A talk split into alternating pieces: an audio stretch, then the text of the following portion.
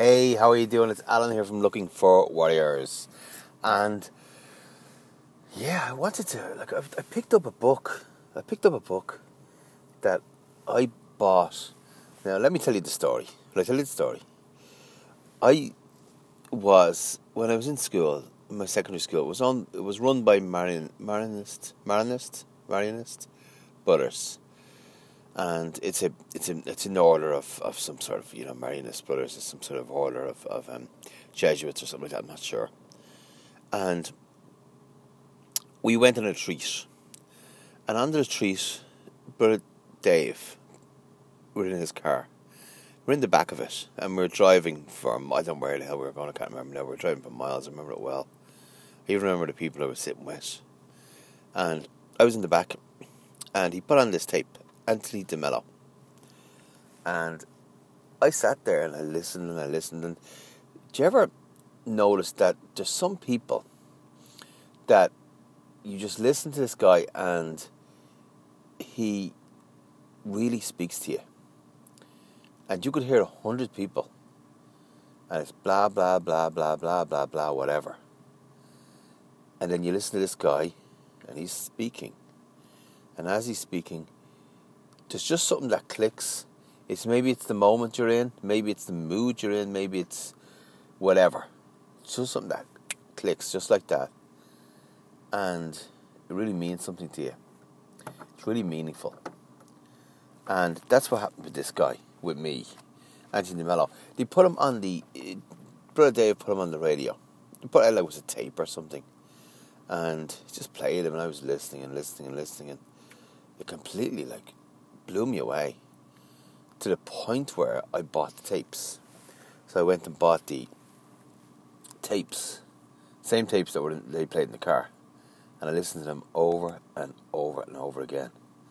And I even thought, wow, this this guy's amazing, and I would just have to play this tape for someone else, and as soon as they heard it, they would be blown away, clearly. And we were playing poker.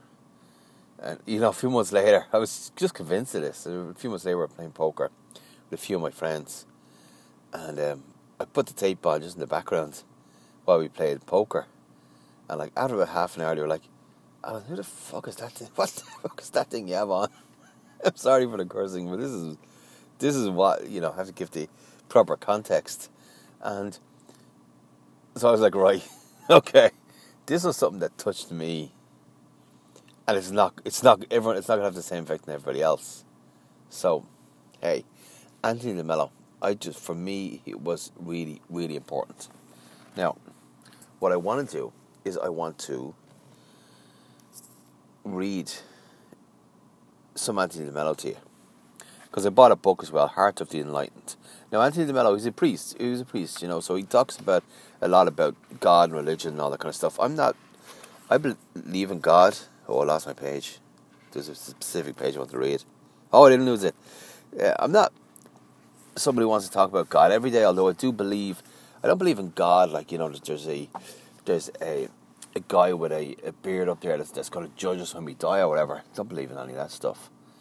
Um, but I do believe, like, and it's not even a belief, it's, this is, to my core, I know this is true, that we don't die. And the reason I believe that, it, well, a number of reasons, but one of the reasons is there's a scientific, um, scientific, I don't know what I want to say, belief, it's not a belief, it's scientific, do you know what I mean? But it's a scientific saying that you can't destroy energy. Energy cannot be destroyed. It can change form, so let's say the energy of water, the water is an energy, it's just atoms vibrating. And if you heat up that water, you haven't destroyed it, you've just turned it into steam. It's still there. You may not be able to see it anymore, but it's still there. And there's plenty of things that we can't see that are there. We know that for a fact scientifically. For example, infrared. At one point we discovered that, that there was a thing called infrared. Now we can't see it now, we could never see it. There was a time we couldn't even measure it. But when we couldn't measure it, or couldn't see it, it was still there. It didn't mean it wasn't there. Infrared was always there. And there's things now that are there that we can't see. But just because we can't see or measure them doesn't mean they're not there. We know that because of dark matter. It's like ninety-eight, ninety-nine percent of the universe. So anyway, Anthony de Mello, The Dangers of Trusting Authority, an, an Expert. Dangers of Trusting an Expert. I want to say this. A man received a note from a friend written in illegible hand, handwriting. After struggling to make sense of it, he finally hit upon the idea of going to the local druggist. It says druggist. So if you're where I live, it's chemist. Uh, if you're in the States, it might be still druggist. So,